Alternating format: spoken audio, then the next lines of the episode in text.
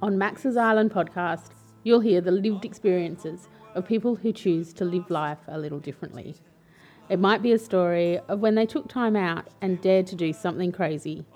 Perhaps they made a decision to leave it all behind and follow their dreams. Or maybe they just stopped listening to what other people thought and did what was right for them. This experience becomes a story that is part of them and one that you need to hear. So, now that you're on Max's Island, listen to the wisdom in these stories, and you too will be inspired to do what you have always wanted to do.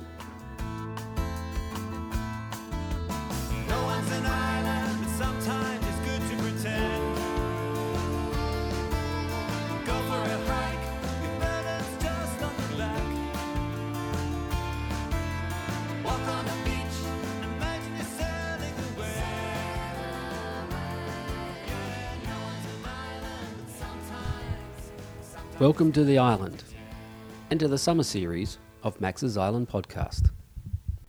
Summer on Max's Island is a time for us to review the stories from the past year, especially those that have really captured our interest.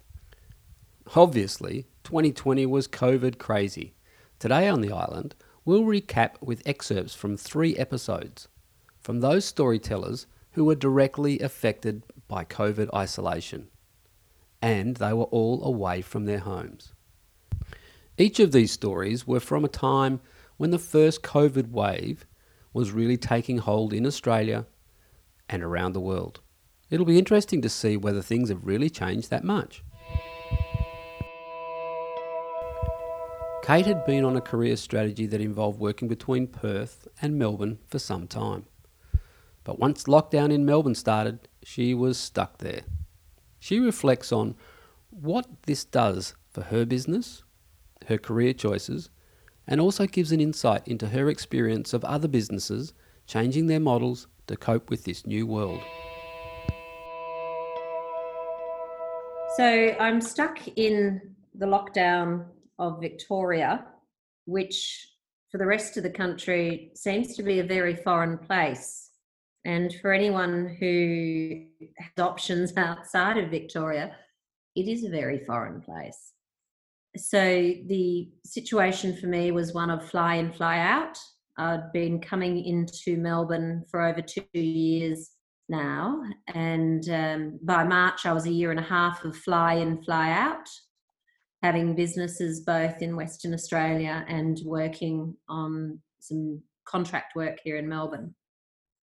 And the opportunities in Melbourne uh, were placed there for me after 21 years corporate world with Property Group Hawaiian. And the growth opportunity for me from that corporate level position was to go to a bigger marketplace. So that's how Melbourne drew me in and a great opportunity working with a great building company. And I have a few colleagues who, like me, were stuck once the um, government here in Melbourne said we're going to go into lockdown, and we all expected it to start on a Wednesday, and it didn't. It started on a Monday. So to arrange between Sunday and Monday night to get out wasn't as what we expected. We thought we'd have a bit more time. So there's a number of us stuck here in Melbourne that all had no intention to be in this position. So it's a state of play, but it's it's what you deal with, and it's presented points of great focus just as much as it's presented points of great frustration. The reality is, I'm a very social person. So, business was always done over lunch or breakfast or drinks after work or a dinner. And that can be very distracting. So, the meeting content of those catch ups was usually about a tenth of the meeting, and the rest of it was just enjoying the company and eating and drinking too much. So, the reality of working from a set location indoors locked down is you stick to the meeting and you spend less time on the distraction of socializing and, and engaging with each other. It saves a lot of money, uh, but it's pretty focused in how quickly you get through the business at hand as much as it is um, you aren't distracted on other things so you can actually achieve more during a day So there's a, there's a good side to it, but you do find that you'll work longer hours. For some, they're worried about people working from home having productivity uh, outcomes, and they worry that they might be hanging the washing out at mid morning, or they might be dealing with pets or something. I think for most, it's not a case of that at all. I don't know anyone who is not doing a good 14 to 16 hour day because not only is there the work to do and you're focused on it, there's no distractions or less distractions, and everyone is just driven to prove their value. So they're not part of a program of trimming overhead and trimming resources. Perhaps we're just going to have relationships with people that are actually true and meaningful to us rather than forging relationships we have to because of a workplace environment. We'll have functional, effective working relationships, and hopefully, we'll get more time to focus on the really meaningful relationships. Separate to Yeah. that, because we're not being called to or feeling obligated to invest in um, relationships that are more part of the hierarchy and politics of an organisation um, than is necessary. That does that does not seem to happen on uh, work from home or virtual working environments. Misty chose to go to Melbourne for a short term personal visit, but due to a unique set of circumstances, became a casualty of the Victorian lockdown. She had a place to stay with her partner and could still teach via remote learning opportunities. But it still was not easy. Her comments about the impact on her mental health are insightful and give a clear understanding of really how tough it was. Misty also predicts what Victoria would be like when the lockdown was over. So let's see how close she was to the truth. I got to Melbourne early in June. I um, I came here, so I have a partner um, in Melbourne and and and a partner in Perth. So I came to Melbourne to see my Melbourne partner. Uh, we hadn't seen each other for three months, and we're really keen to reunite. Uh, I made sure that I had my return pass all approved before I left, and um, yeah, and I intended to stay here for four weeks. That's interesting that um, going to Melbourne in June is, you know, well into the pandemic, and obviously, even in WA, we're actually starting to come out of the, the, the lockdown situation. So um, it's interesting that that was the time that you travelled to a place that hadn't quite yet had the second wave or had had the situation that's facing now. So you really were a victim of circumstance.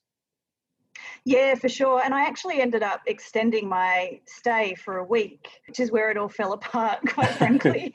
if I had just come back when I'd planned to, it would have, um, I would be home now. What are you doing with your time in Melbourne? Well, I'm I'm really lucky to have uh, a place to stay with my partner. I'm really lucky to have work that I can do remotely. So I, I'm teaching at Curtin and I'm doing that online. And, and I'm working on my PhD. So um, all of that stuff can be done remotely, which is which is really lucky. How long did it take you to realise that actually this might be a problem for an extended period of time? Yeah, that's a good question. Uh, it took a long time, and that it was that period of time that my mental health really started to take a nosedive. So, uh, you know, for, for a while, uh, when my when my pass to return to Western Australia got cancelled, I um, was told to reapply, and I thought because it was two days before I was supposed to fly back to Perth, I thought that they might approve it before my flight. So I kept my flight. um, and then, yeah, the day before, my approval hadn't come through. So I rescheduled my flight to the following week because I thought, oh, maybe it'll just take a few extra days. And I just, I just kept not hearing back um, and rescheduling my flight. So I ended up uh, cancelling my flight because I just needed some certainty. It, it felt like I was in limbo, and that's a really awful feeling. I think that um, once once this stage four lockdown is finished, it will probably go back to stage three, which is what lockdown looked like in Western Australia when we had lockdown. So it's still it's still going to be hard for a period. I think if we ever get to a point where we don't have to worry so much about COVID over here in Victoria, I think people will probably be wearing masks a lot more, just generally, at least until there's a vaccine. Masks have become a fashion accessory in Victoria, as you know, Victoria does. Um, and um, I'm certainly not going to be letting go of my peacock mask anytime soon. So, yeah, I, I think things are going to be weird, and I, and I do think they're going to be weird for a long time, at least at least until there's a vaccine for this thing. Gareth is used to working and living remotely all around the world. He's a seasoned professional and has adopted a totally flexible approach to work. So, being stuck in Bulgaria during the first wave of COVID was an experience he took in his stride. Nonetheless, it wasn't without its challenges. And during his story, we are given a clear impression of how Bulgarians reacted to the crisis and how an Aussie with limited use of the Bulgarian language got accurate news.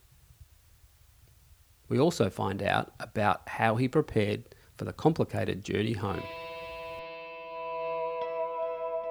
If we looked at my passport over the last eight months, I've been hitting it pretty hard.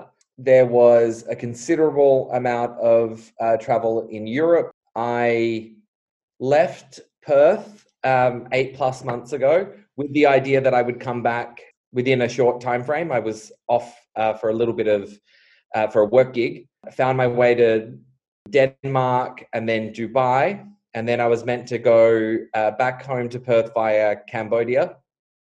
Um, ended up getting a gig in Pakistan, so then went directly from Pakistan to Bulgaria, and that was my first stint in Bulgaria. And then I have been bouncing around Europe, um, semi based in Bulgaria, but um, doing a lot of work and play uh, in Europe. And it took me till I think Feb uh, to get back to Perth. And I was only there for a month and really enjoyed being back uh, in the fold or back home, my other home. And then, yeah, just uh, in March, I uh, wrapped things up and came back to Bulgaria. And it wasn't it wasn't two or so days being in country that we then had a state of emergency declared. So I think those those stamping of the passport and the running around the world is officially over, um, and this is this is home base for a while. The place I live uh, here in Bulgaria, so it's 300 kilometers from the capital city of Sofia. It's a place called Sliven. Weirdly, this town is is like completely um, not off the map. It's not that remote, but it's just un uh, unremarkable to a lot of Bulgarians. So you, you, you explain to a Bulgarian that you live in in Sliven, and their, their, their next question is why? Like, why do you live there? Um, but interestingly, locally, there's a group of young people who have just started up Sliven's first craft beer brewery, and their tap house is about 100 meters from my house, and it's been so delightful to you know uh, kind of see this you know, like craft beer in Australia is well established, and yes. you know, it's gone from being kind of indie, you know, microbrewery to like everyone's doing um, craft beer as part of their their mainstream production and things like that. It's highly commercialized, and obviously, it's getting that way here. It's getting a little bit more, yeah, mainstream, but it just it's like the most hipster thing in the world. But like you know, I was in Sliven before it was cool, and I was like hanging out at a local indie craft beer place uh, before other people knew about it. So finding these like little gems of, I guess, like parts of the economy or cultural stuff that are just starting up, and you get to be involved in this kind of beginning phase of things. It's been really exciting, and obviously Europe's got a really established wine culture, but the craft beer um, has been a really interesting. Um, yeah, a really interesting uh, learning point, particularly here in, in Sliven. And it's good to be able to support them as well. There are specific things that uh, Bulgaria is doing. So, you know, I think I arrived on the 12th. By the 14th, we had a state of emergency and it lasted for a month. And then, partway through this first month, they've extended it for a second month. The state of emergency was relatively strict from the get go. So, no shops that were not uh, pharmacies or supermarkets were allowed to be open. And kids were already off school so they they just didn't go back. And interestingly they were off school because there was higher rates of flu. So it was kind of like a flu break that they were already on anyway. Um, and that was already an established mechanism if you know there's a bunch of flu going going around kids stay home uh, from school for that. So things just kind of went up a gear and then most recently now in our second month of um, state of emergency there is kind of more specific guidance. So we it's mandatory to wear masks if you go outside. So you have to wear a mask um, outside. And they've also started to restrict kind of parks and public spaces. So it's a little unclear if we're kind of allowed to exercise. So essentially the idea is you only go out if you're seeking medical care going to a pharmacy or going to a supermarket. However you're also not allowed to go to a park. So like I understand that in the context of jungle gyms and you know don't go hanging on a park bench with friends, uh, but in terms of I live next to a mountain range, is it still okay for me to go hiking and things like that on a mountain trail away from other people? And I am doing that on a relatively regular basis because otherwise I'd be a lot crazier. Uh, so it's nice to get out and actually do that. But the other layer that I was mentioning before is really interesting because it's it's sleuthing. Like it's very different to be in Australia as an uh, English speaking Australian, listening to bulletins, getting new advice and stuff like that. But for me, like my my Bulgarian's not strong enough to be listening to you know state media, so I have to go via obviously uh, English uh, websites, and then also like checking in with my Bulgarian friends is like, oh, well, what does that actually mean for for how things are going? So that's been really interesting as well, and and I guess it's really helped me think through the empathy that you know if you were a you know a backpacker or if you were someone that was uh, a bit more transient in a space that you didn't speak the language like you know how would you as a non non french speaking uh, traveler work out new policies as they emerge uh, in france or italy or, or whatever it is? Um, so that's been interesting to think through as well in terms of like the actual planning ahead for six months, it's going to be really difficult because June, like first week of June, is when my visa uh, runs out. So unless there's some sort of amnesty for people in the Schengen zone or outside the Schengen zone, depending on their visa and, and their location, uh, to extend or or you know uh, overstay in some way, then I'm definitely going to have to leave. And the only place I I have as a as another home base is Perth. Perth would obviously involve a flying through some sort of transit hub. And at the moment, uh, it's slim pickings with Singapore and Hong Kong, and a lot of my traditional transit hubs are not taking any transit passengers. Qatar is one airline that's still running, and that might be an option. But yeah, it's essentially like a weird domino effect of do I get amnesty? Can I stay longer? If not, how do I get from my city to the capital? Is there a flight going from that capital to somewhere else that's a transit hub? Does that transit hub have any flights to Perth? When I get to Perth, what does quarantine look like at that point? And that was a lot about my uh, decision making process to before I get stuck in Doha for two weeks or, you know, can get to London but can't get out of London. Why not stay as long as I can in a place where I am at least, you know, sorted out for the first three months of this? So yeah, six months is a long way away. So I don't know. June, June will be the next milestone, and I'm hoping to get some clarity on what that all means. But yeah, I have to wait and see. I look forward to bringing you another episode in our summer series soon. And then I'll be introducing an exciting lineup of new visitors to the island in 2021.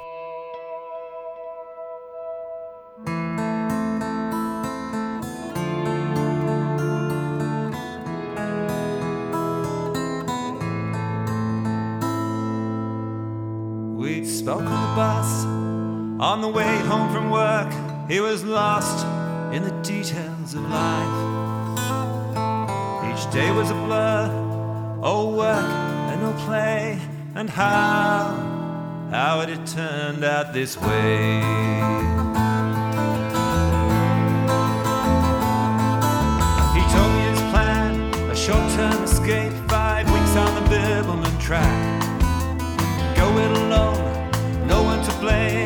Finished